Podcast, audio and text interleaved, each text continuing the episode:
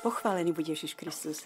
Naši drahí priatelia, milí poslucháči Rádia Mária, mnohí z vás už nedočkavo čakajú na nasledujúce vysielanie, lebo určite mnohí z vás sa zaujímajú o tému paliatívnej starostlivosti.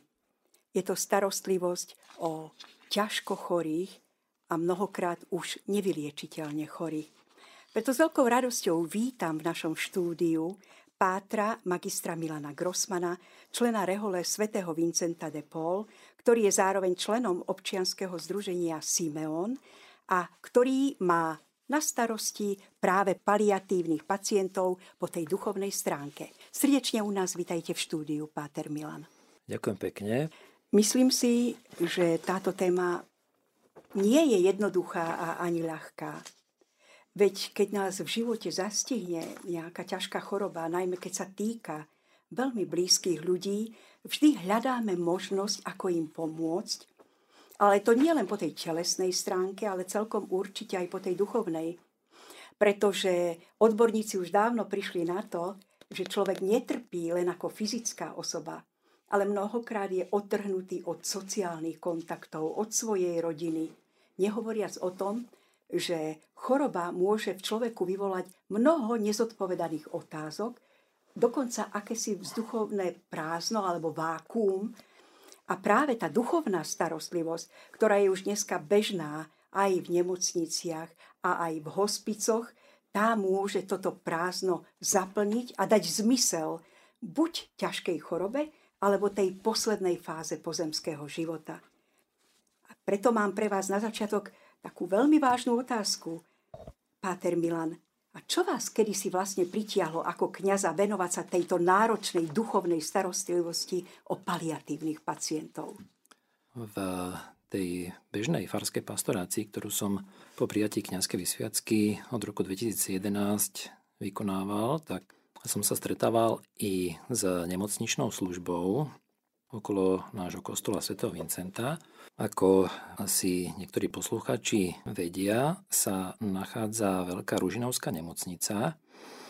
Pamätám si, že sme si aj medzi spolubratmi hovorili, že v malej budove vedľa tejto výškovej nemocnice spomínanej sa nachádza aj doteraz, hoci už má iné oddelenie, ale predtým tam bolo oddelenie dlhodobo chorých. Pamätám si, že pre mňa to bolo prostredie, ktoré bolo zahalené rúškom tajomstva, pretože po vstupe na to oddelenie e, som stretával jednak personál a jednak pacientov a vždy za dverami, ktoré som otvoril po zaklopaní, som prišiel do blízkosti už podľa toho názvu oddelenia dlhodobo chorých k ľuďom, ktorí asi trpia viac než chorí na bežné ochorenia. Po zavretí dverí toho oddelenia som odchádzal e, so srdcom e, plným podnetov a rozmýšľal som nad tým, že čo asi ďalej prežívajú tí ľudia. Bolo mi to nejako blízke. Neviem prečo a možno toto bolo teda ten, ten počiatok. Takže tá starostlivosť e, o paliatívnych pacientov potom sa nejako tak vyvinula, možno aj na základe tohoto, ale predovšetkým si myslím, že na základe podnetov, ktoré prišli v roku 2017 v našej misijnej spoločnosti, bol to, ktorí poslucháči možno si spomínajú, bolo to rok 400. výročia založenia našej vincentskej charizmy. A pamätám si, ako od nášho generálneho otca z Ríma prichádzali opakované podnety e, všetkým nám spolubratom, Vincentínom, aby sme znovu, aby sme sa pokúsili znovu oživiť identitu našej vincentskej charizmy v súlade so súčasnými požiadavkami, výzvami, spoločenskými podmienkami. A pamätám si, že ten 2017 rok bol e, tiež obdobím, kedy som sa viac stretol s to možno bude prekvapujúce, ale treba na tomto mieste povedať, že do paliatívy som vstúpil cez takú špecifickú oblasť eh, tejto časti medicíny, ktorá v tom období možno len Marilinka to sa spomínala, to je prenatálna paliatívna starostlivosť. Totižto v tom roku 2017 bol otvorený v Ríme profesorom Giuseppe Nojom perinatálny hospíc. A prečo ma to zaujalo? Zaujalo ma to preto, lebo v tom období som sa zaujímal o pro-life hnutie na Slovensku a mm, teda jednalo sa o ochranu počatého ľudského života E, nielen vtedy, ale aj dnes má to aj politickú rovinu. V 2019 spoluorganizoval e, Národný pochod za život, a, ale už vtedy som pochopil, že, že ja ako misionár Vincentín e, by som mal možno vycúvať z takejto podoby konania osvety, ale skôr prísť do toho tzv. prachu zeme a stretnúť sa s ľuďmi, ktorých sa táto situácia rodičov, kedy čelia strate, veľmi skorej strate svojho dieťaťa v prenatálnom období. A mm, toto sa mi tiež spájalo a vychádzal som aj z tej, tej podoby Svetov Vincenta, ktorú poznáme, keď je vyobrazovaný v plášti, do ktorého e, zahaluje novorodenca, tak e, to bolo z iných dôvodov, ešte to možno spomeniem ale to, čo vtedy v tom 17. storočí svätý Vincent vykonával a organizoval, tak eh, to v súčasnosti sa ukazovalo, že vykonáva táto perinatálna paliatívna starostlivosť. Už sú v súlade so súčasnými výzvami a medicínskym pokrokom, keďže vidíme ešte do obdobia života ešte pred pôrodom. Eh, takže hm, keď sa vrátim k tej otázke, čo ma k tomu priviedlo, tak bola to táto časť. A mm, postupom sa mi rozširovala tá paliatívna starostlivosť a jej poznávanie pre všetky vekové kategórie. A tak som sa dostal vlastne aj do takej tej mm, známejšej časti hospicovej služby, v ktorej aj aktuálnejšie naplno pracujem. Pater Milan, sme trošku dlžní našim poslucháčom vysvetliť niektoré pojmy. Stále tu mhm. operujeme s pojmom paliatívni pacienti, paliatíva. Toto vás prosím, aby ste to vysvetlili mhm. našim poslucháčom, lebo nie každý musí byť s tým spriaznený s takýmito pojmami. A zároveň ste spomenuli pojem prenatálna starostlivosť. Mhm. Prosím, približte to našim poslucháčom. Čo sa týka pojmu paliatíva, tak on je spojený so starostlivosťou, e, ktorá sa vykonáva v hospicoch. Obyvateľmi hospicov sú e, nevyliečiteľne chorí pacienti, ktorí prežívajú terminálnu fázu svojho ochorenia. Paliatívna starostlivosť je taký spôsob medicínskeho prístupu voči týmto spomínaným zomierajúcim ľuďom, ktorý na nich hľadí celostne. Čiže vidí nielen tú zdravotnú časť, tú telesnú časť zomierajúceho človeka, ale vidí aj eh, jeho eh, psychiku, snaží sa postrehnúť a spoznať aj jeho sociálne podmienky, okolnosti, rodinné, alebo sa, sa pýta, čo je to za človeka, aký má životný príbeh. Ale takisto paliatívna starostlivosť E, sa snaží identifikovať aj duchovné potreby takéhoto e, zomierajúceho človeka a snaží sa ich naplňať. Samozrejme, toto je veľmi neľahká úloha. Ešte sa dotkneme tej prenatálnej, mm-hmm. paliatívnej starostlivosti. Ako ste už vlastne naznačili, to prenatálne znamená, že je to obdobie od počatia do narodenia bábetka. Áno, Podobne ako môžu ochorieť e, už narodení ľudia, takisto sa choroby týkajú aj ľudských bytostí ešte počas tohto obdobia tehotenstva, čiže prenatálne obdobie.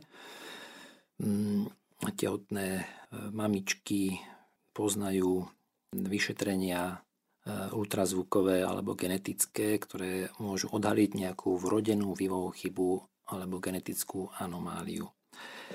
A niekedy je táto choroba veľmi vážna a to dieťa sa nemusí dožiť svojho pôrodu. A ten jeho život je veľmi krehký a napriek tomu, hoci sa medicínsky predpokladá, že mm, zomrie ešte pred pôrodom alebo, alebo okolo pôrodu, alebo krátko po pôrode, tak napriek tomu, tým, že tie medicínske možnosti už e, nie sú zachraňujúce, napriek tomu starostlivosť môže byť poskytovaná na tej úrovni, ako sme spomínali, napríklad sociálnej. Čiže vidieť e, nielen to dieťa, ale aj tých rodičov, všímať si, čo prežívajú, ako to prežívajú. Potom e, takisto môžu byť e, identifikované tie, tie spomínané duchovné potreby. Pre rodičov môže byť veľmi dôležité, aby sa s ním mohli napríklad rozlúčiť, čiže urobiť podľa svojich potrieb nejaký rozlúčkový obrad alebo ak sú kresťania, tak eh, zavolať si aj svojho duchovného. Hm, takže tá, tá prenatálna paliatívna starostlivosť sa týka tiež takého celostného pohľadu na ľudskú bytosť, ktorá ešte nie je narodená alebo je krátko po narodení a samozrejme vzhľadom na ten vek, tak eh, vlastne ideme viacej do toho okolia, k tým rodičom, bližším, širším príbuzným, teda e, sa poskytujú také služby, ktoré som spomínal. Pater Milan, nie je jednoduché v takejto oblasti poskytovať aj duchovnú starostlivosť. Myslím si, že tu ani nie je veľmi o čo sa oprieť v minulosti, že to sa v podstate buduje za pochodu aj u nás v našej republike. Uh-huh. Veď hospicová starostlivosť nech má 20-25 rokov u nás na Slovensku, ako sa začala budovať. A vlastne to, čo spomínate, venovať sa rodičom nenarodených detí v takýchto ťažkých situáciách, no to si vyžaduje veľké penzum vedomostí a zručností, teda aj v tej oblasti duchovnej. Tak aké všelijaké špeciálne školenia ste museli absolvovať, aby ste sa mohli zhostiť tejto vážnej úlohy? Jeden z prvých bol kurz perinatálne paliatívne péče v Prahe. Boli tam zdravotníci, ginekológovia, pôrodníci, neonatológovia aj zo Slovenska. A ja som tam bol jediný duchovný. A trúfal som si tam ísť, e, pretože paliatíva spomína aj túto spirituálnu rovinu. A Ako vás na moje prijali? Veľmi, na moje veľmi milé prekvapenie, jeden z lektorov, doktor Jan Hálek, e, sa pozrel, ukázal prstom a povedal mi, že vašeho Boha neznám, ale máte tu svoje místo. To bolo krásne. Táto reakcia bola aj pre mňa e, veľmi otvárajúca dvere do tohto prostredia, a musím povedať, že prinieslo mi ľudskú posilu, toto prijatie, aby som aj v tejto oblasti pokračoval. Uvedomil som si, že má to svoj význam a e, takisto som o, o to viac pochopil, že táto paliatíva je o spolupráci. Odtedy som začal ako duchovný, ktorý a práve preto, že mám tie kompetencie zúžené na túto spirituálnu službu, tak o to viac som začal rozmýšľať, uvažovať, ako nadviazať e, aj tu na Slovensku spoluprácu s lekármi, so zdravotníckými alebo aj nezdravotníckými pracovníkmi, ktorí majú e, svoje srdce blízke pre túto paliatívnu starostlivosť, či už tú prenatálnu alebo takú tú bežnú. Popri tej mojej prevažne farskej pastorácii, či už tu v Bratislave, alebo, alebo potom neskôr na Spiši e, chvíľu v Lučenci, tak vo voľnom čase som sa tomuto venoval. Napokon prišlo potom aj k nadviazaniu úšej, už pracovnej, e, aj formálnejšej spolupráce, napríklad s mobilným hospicom Svetej Luizy v Prievidzi. A kde ma prizvali do služby, ktorú tým, že teda e, tá vzdialenosť bola taká nepraktická, veľká, tak som to vlastne vykonal sporadicky, ale veľmi mi to pomohlo e, pri ďalšom spoznávaní tejto pomerne novej oblasti medicíny. Ale ako sa cítite v tejto službe ako syn svätého Vincenta de mhm. Paul? Čo vám ponúka ako príklad pre túto vašu službu? Veď to je odstup niekoľkých storočí. Pred chvíľou ste to povedali, že podstate pred 6 rokmi ste 400 rokov oslavovali vašu charizmu svätého Vincenta de Paul. Alebo dá sa povedať, že presne váš generálny pred tými 6 rokmi zatlačil na ten gombík, ktorý spustil aj túto vašu službu a že je to tá pôvodná charizma vášho duchovného otca, svätého Vincenta de Paul. Ako som spomínal, to veľmi časté vyobrazenie e, svätého Vincenta de Paul v plášti mi veľmi sa spájala práve s touto spomínanou paliatívnou starostlivosťou, pretože toto cudzie slovo sa do slovenčiny prekladá ako plášť a svätý Vincent, označovaný ako gigant praktickej lásky, on si všímal utrpenie rôzneho druhu, nielen to duchovné, ale aj telesné. A možno v tejto súvislosti treba povedať, že pre neho jedným zo zlomových okamihov ako dovtedy diecezného kniaza bolo, keď v Paríži vstúpil do nemocnice a tam videl eh, rozdielne prostredie oproti bežnej spoločnosti. Videl tam zomierajúcich ľudí, ktorí, tak ako popisuje francúzsky životopisec eh, Jose Maria Román, eh, videl ľudí ležiacich na podlahe, pretože už neboli lôžka a keď niektorí na nich zomreli, tak potom boli aspoň trošku utešený alebo zmiernené utrpenie, že sa cítili dôstojnejšie, keď mohli obsadiť tú uvoľnenú postiel a aspoň v tejto dôstojnosti ako takej e, zomrieť.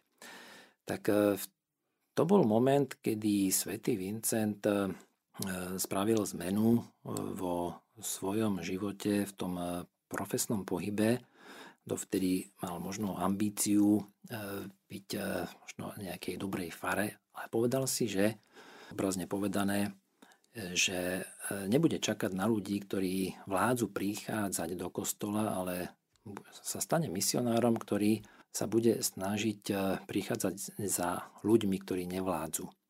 Tento odkaz svätého Vincenta si myslím, že sa aj dnes uplatňuje v rôznych podobách a myslím si, že aj e, práve v súčasnosti zomieravci ľudia e, sa môžu cítiť vytesnení zo spoločnosti aj tým, že spoločenský vývoj, to, čo bolo niekedy prirodzené, že zomieravci boli v kruhu svojich najbližších, tak e, aktuálne pre príbuzných je čoraz ťažšie sprevádzať týchto zomieravcích svojich členov, pretože sa ocitol v izolácii, v opustení často v nemocniciach, kde teda prevažne sa v súčasnosti zomiera. Vlastne, Páter Milan, nezostali ste osamotení v tejto vašej túžbe starať sa o paliatívnych pacientov, ako ste už spomenuli v rozhovore. Táto starostlivosť je možná naozaj len v, v spolupráci s inými odborníkmi. Páter Milan, už sme spomenuli, že ste členom občianskeho združenia Simeon. Približte nám, ako ste sa stali súčasťou tohto občianskeho združenia a prečo toto občianske združenie nesie práve názov Simeon. Je to vlastne mobilný hospic, čo je zase krok vpred oproti hospicu ako takému, ale prečo práve Simeon?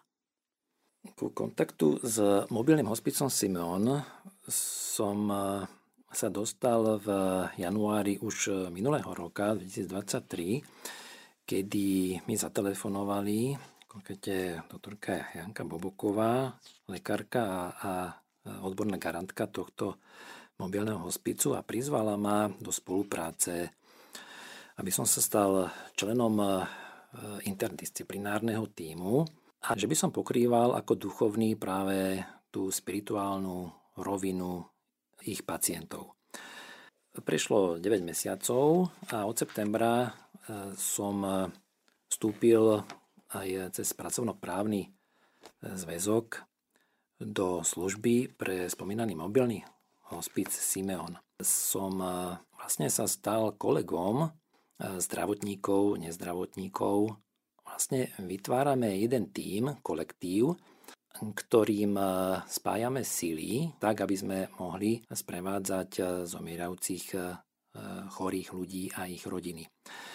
Možno by som ešte dodal, že som takýmto spôsobom pochopil rozdiel medzi mojou dovtedajšou duchovnou službou, ktorá bola vykonávaná voči chorým na požiadanie A službou, ktorú vykonávam v tomto spomínanom kolektíve v odbornom paliatívnom týme. Vlastne som sa prestal cítiť ako návštevník e, zdravotníckého zariadenia, ale súčasťou liečebného procesu. E, hovorím liečebného, pretože tak ako e, hovorila zakladateľka novodobého hospicového hnutia angličanka Cecily Sanders, prišla s pojmom totálna bolesť, hovorí, že liečba môže pretrvávať až do posledného výdychu zomierajúceho človeka, pretože ona spočíva vo zmierňovaní utrpenia nielen e, v tej telesnej rovine, ale aj v tej psychickej, sociálnej a duchovnej. Mobilný hospic e, ma takisto naučil, že aktuálne, ako z pohľadu e, nášho Simeon centra, sú sprevádzaní prevažne onkologickí pacienti, ktorí trpia či už bolestiami, dušnosťami a rôznym iným diskomfortom. A pre mňa je veľmi prekvapujúce, ako pre mňa ako nezdravotníka, sledovať človeka, u ktorého lôžka sa nachádzam v jeho domácom prostredí, že so mňou komunikuje, komunikuje so svojimi príbuznými a má utlmené bolesti Napriek tomu sú tlmené tak, že môže vnímať svoje prostredie, môže vnímať, nakoľko vládza aj sám seba a ten e, aktívny proces umierania práve môže prežiť aj v tej duchovnej rovine, teda v zmierovaní, v upokojovaní, v možno dobehnutí toho zameškaného, v odpustení jeden voči druhému. Prvý kontaktní ľudia, ktorí prichádzajú k našim pacientom v Simeon centre do domáceho prostredia sú samozrejme zdravotníčky, zdravotníci a oni urobia to prvé mapovanie aj tých duchovných potrieb. A musia vás vyslovene požiadať tí chorí Nie, alebo príbuzní? Nie, nemusia. nemusia. Do domácnosti môžem prísť aj v týme spolu so zdravotníčkou, zdravotníkom a e, môžeme teda urobiť ten krok k tým e, aj, aj tým príslušníkom rodinným alebo k samotnému pacientovi a už e, sám nejakým spôsobom toto rozpoznať. Takže um, naučil som sa rozlišovať uh, náboženstvo a spiritualitu. Náboženstvo chápem ako nejaké také konkrétne vyjadrenie spirituality, napríklad keď, me, keď niekto je e, kresťan alebo ešte bližšie nám katolík, tak e, je to také, e, také zrejmejšie a potom jasnejšie, čo ďalej. Ale niekto treba môže byť menej praktizujúci, vôbec nepraktizujúci, zabudol na to, čo prijal niekedy, alebo je úplne iného vierovýznania. Naučil som sa, že tá spirituálna rovina môže poslúžiť aj človeku bez e, nejakého vierovýznania. Stále tam môže byť tá rovina e, zmierenia, pokoja, nádeje, či už pre jedného, pre druhého člena rodiny, alebo spoločne. Takže um, je to služba ucha, čiže vychádza z počúvania, ale, ale si myslím, že každý si musí vlastne tu, tento proces, túto etapu života uh, prežiť tak ako vládze sám. Tú zodpovednosť e, každý má prenechanú sám na sebe a ja možno trošku sa snažím nachádzať ich vnútorné zdroje, možno už len zbytkové a, a možno ich ešte posilniť tak, aby vlastne mohli vykonávať také rozhodnutia, za ktoré budú vedieť niesť e, zodpovednosť. E, takže ten prístup z mojej strany musí rešpektovať vlastne celé to prostredie rodinné. Môžem eh, vlastne byť eh, v takej ľudskej blízkosti a keď majú aj potrebu modlitby, tak potom môžem podporiť vlastne túto ich snahu, môžem sa s nimi pomodliť, eh, navrhnúť im to. Takže mobilný hospic Simeon je prostredie, ktoré vlastne vytvára podmienky pre, a to by som sa zdôrazniť, pre E, tých pacientov, ktorí si prajú e, prežívať posledné chvíle života v domácom prostredí. A takisto aj existuje aspoň jeden ich príbuzný, ktorý by vedel byť trvalo prítomný. takisto ktorý by sa vedel zaučiť, zaškoliť našimi zdravotníkmi, ako postupovať v tom priebehu tej choroby, ktorá progreduje. Áno, Pater, ale ako sa dostávate k rodičom tých teda potratených detí, respektíve detí, ktoré zomrú pri pôrode alebo po pôrode? Tam zrejme tiež majú nejaký kontakt v, tej občia- v tom občianskom združení Simeon na nejaké nemocničné oddelenia, lebo vlastne oni vopred ani nevedia títo rodičia, že budú potrebovať nejakú duchovnú pomoc. Samozrejme, že medicínsku dostávajú, ale ako sa dostávate k týmto rodičom? To je dosť hmm. náročné však. Simeon Centrum zatiaľ nerozšíril svoje služby na túto prenatálnu oblasť. Ako som spomínal v úvode, tak eh, alebo teda dodám, tak e, v rámci našej misijnej spoločnosti som e, založil iniciatívu Plášť Vincenta de Paul. Je urobená aj taká jednoduchá webová stránka, ktorá má názov, e, ten názov je tvorený zo skrátky pvdp.sk, Plášť Vincenta de Paul. No a je to tak veľmi jednoducho sformulovaná tá služba aj pre rodičov, ktorí strácajú, veľmi, veľmi skoro strácajú svoje dieťa. A ako sa k ním dostávam, alebo ako sa, ako mm, sa dostávajú ku mne, tak e, rozprávam o tom, je to taká citlivá téma, a nikdy neviem, e, koho mám pred sebou, akú ženu, akého muža, čo zažil, nezažil, akú má skúsenosť. Pochopil som, že treba jednoducho komunikovať a, to, a robím to takým spôsobom, že poviem, že Stretol som rodičov, ktorí, pre ktorých bolo dôležité, aby mali možnosť rozlúčiť sa so svojím e, potrateným dieťaťom. A práve preto, ako odraz tejto skúsenosti, tohto stretnutia bola vytvorená služba, ktorú vám môžem ponúknuť.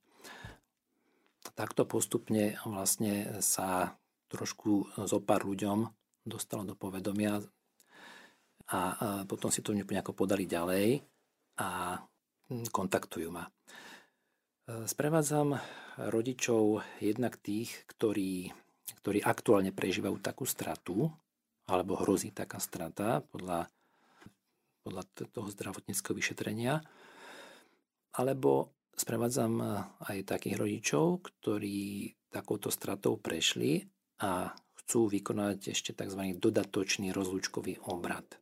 To je možné áno, aj dodatočne? Aj to je, aj áno, to je. Tak už je to možné už takým spôsobom, eh, ako si to prajú tí daní rodičia. Spomínam si na jednu rodinu, ktorá eh, prešla trikrát spontánnym potratom a až po niekoľkých desiatkách rokov, keď sme vykonali spoločne veľmi krátky rozlučkový obrad na ich miestnom cintoríne nad ich rodinným hrobom, bohoslužbu slova, krátku modlitbu, odovzdanie tých detí aj nebeským rodičom, tak vtedy tá matka sa vyjadrila, že konečne zažila e, zmierenie a môže e, dať bodku za touto e, nešťastnou skúsenosťou. Každý rodič to môže prežívať inak. Keby zaujímalo, tak môžem možno spomenúť ešte e, situáciu e, z kategórie aktuálneho prežívania tej straty, kedy žena potom, keď už e, vlastne to doprevádzanie bolo dokonané, tak mi vyjadrila, že som veľmi rada, že ste mi zavolali a že ste mi povedali a už vtedy, keď bolo dieťa ešte živé, že na čo mám právo, keby zomrelo. Lebo inak by som sa asi lekárom neodvážila niečo hovoriť v súvislosti s vyžiadaním pozostatkov dieťaťa k pochovaniu, keby za mnou nebola informácia, ktorú ste mi poskytli. E, toto hovorila mama, ktorá prišla o dieťa v 18. týždni tehotenstva. Alebo ešte e, vyjadrenie jednej mamy, ktorej dieťa malo už počas tehotenstva diagnostikovanú vážnu vrodenú vývojovú chybu e, potom od pôrodu žilo toto dieťa 7 mesiacov a hovorila, bolo to ťažké. Nevnímala som rozdiel, že dieťa zomrie teraz alebo že zomrie potom. Vnímala som, že bolesť bude tak či tak. Potrebovala som, aby mi nejaký lekár vysvetlil diagnózu. A vtedy by som potrebovala aj kňaza, ktorý by mi nedal lacné odpovede. Taký, ktorý chápe, že sa šialene bojím a že strach je legitímny. Že ma neodsúdi ani po aborte, ale že to nemusí ísť cez abort, ale cez paliatívku. A že bude táto pomoc dostupná. Nebolo nič z toho. Kňazi boli rozpačití. Je to veľmi uh, taká háklivá téma, veľmi citlivá, a opakujem, hej, e, tú zodpovednosť vlastne každý e, vykonáva sám za seba a snažím sa vytvoriť podmienky, aby urobil takú, za ktorú bude vedieť, aby to rozhodnutie spravil také, za ktoré bude vedieť niesť zodpovednosť a aj do, aj do budúcna. A mojou snahou je, aby, aby hm, sa viacej dalo do povedomia, že pri tých vrodených chybách ktoré sú vážnejšie, alebo aj nemusia byť vážnejšie, tak eh, že interrupcia zo zdravotných dôvodov nemusí byť povinná voľba, ale že rodičia eh, s podporou lekárov, ale aj nadväzných služieb, eh, ktorú hm, aj sa snažím poskytovať, tak aby to tehotenstvo mohlo pokračovať a sprevádzať starostlivosťou patričnou už v rôznych rovinách. Je to veľmi odborná téma, patrí to do rúk lekárov, preto sa snažím uh, vlastne klopať uh, na dvere ambulancií, ginekov, pôrodníkov, uh, predstaviť sa, že mám takúto skúsenosť zo sprevádzania, že rodičia to môžu mať aj inak. A podám im letáčik, kde sú základné informácie, ktoré vlastne potom môžu aj tí rodičia využiť. A aby vlastne sa snažím aj tým lekárom to uľahčiť, aby sme spájali síly práve aj v tom duchu toho celostného paliatívneho prístupu. Konám len toľko, koľko mi tá moja kompetencia duchovného dovoluje, ale vždy sa snažím, mm, aby tá služba bola v tom spomínanom koncepte toho celostného prístupu na človeka. Pater Milan, už ste nám spomenuli, že máte aj odozvu od týchto rodičov, ktorí prišli o svoje dieťa, že tá vaša prenatálna duchovná starostlivosť má veľkú odozvu a že ste takým doslova oporným kameňom, skalou a útočišťou pre tých ľudí, pre tých rodičov, pre tie nešťastné matky, ktorí nevedia, čo majú podniknúť v takých okamihoch a poradíte im aj ako zorganizovať napríklad pohreb alebo tú duchovnú rozlúčku e, s tým potrateným dieťatkom, bábetkom. Prosím vás, povedzte, nám ešte bližšie, teda na aké kontakty sa môžu na vás ľudia obrátiť, ak ide o paliatívnu duchovnú starostlivosť vôbec v rámci mobilného hospicu, ale potom aj špeciálne tejto prenatálnej duchovnej starostlivosti, keď sa venujete rodičom, ktorí sú postihnutí stratou dieťaťa. Ten telefónny kontakt je jednotný. Zredil som si služobné telefónne číslo, ktoré môžem aj teraz nadiktovať ktoré je platné jednak pre službu v Simeon centre, v našom mobilnom hospici. Poskytujeme starostlivosť pre pacientov e, v okruhu Bratislava a okolie. Toto telefónne číslo je možné využiť aj e, zo strany rodičov, ktorí e, prežívajú veľmi skorú stratu dieťaťa počas tehotenstva. To telefónne číslo znie 0910 750 366. Opakujem. 0910 750 366. Ešte e, k tým rodičom e, by som dodal, že môžem bezplatne sprostredkovať e, konzultáciu vykonať informačnú podporu na základe tej situácii, ktorú e, prežívate. V prípade straty dieťaťa môžu vám pomôcť pripraviť dôstojnú rozlučku, pohrebný obrad. V súvislosti s pohrebom by som chcel e, dodať alebo pripomenúť, že od umrtia začína plynúť lehota 96 hodín na rozhodnutie, či chcete svoje dieťa pochovať. Pochovať môžete dieťa, o ktoré ste prišli v ktoromkoľvek týždni tehotenstva. Takže hm, tá služba je pre rodičov, ktorým bola oznamená zlá správa, že ich dieťa trpí v rodinou vývojou chybou alebo je nejasný vývoj, je tam riziko umrtia plodu počas tehotenstva alebo okolo pôrodu, alebo prežívate bezprostredne takúto stratu. Takisto sa môžu ozvať aj tí rodičia, ktorí prešli takouto stratou už dávnejšie a chcú vykonať tzv. dodatočný rozlučkový obrad už podľa okolností a podľa ich potrieb. Takisto, pokiaľ by nás počúvali zdravotníci alebo aj nezdravotníci a zaujala ich táto myšlienka, prosím, môžete takisto využiť toto číslo a môžeme začať spolu uvažovať, spájať sily a môžeme spolupodielať sa na rozvoji paliatívnej starostlivosti, aj prenatálnej. Pater, mňa ešte veľmi zaujalo, že vy ponúkate ešte ďalšiu duchovnú podporu. Samozrejme, že sa modlíte za svojich pacientov, ale Poskytujete aj útechu tej najsilnejšej modlitby, slúženia Svetej Omše. Organizujete dokonca aj krátke stretnutia na každý druhý piatok v mesiaci. Pozvite na najbližšie stretnutie, ktoré máte v januári, respektíve na Svetú Omšu, teraz našich poslucháčov, ktorí by mali o to záujem. Naše Simeon Centrum vykonáva e, Svetú Omšu za našich e, všetkých našich zomrelých pacientov, ktorí zomreli v uplynulých troch mesiacoch. Vždycky to býva v kostole svätej Alžbety na Špitalskej ulici v Bratislave.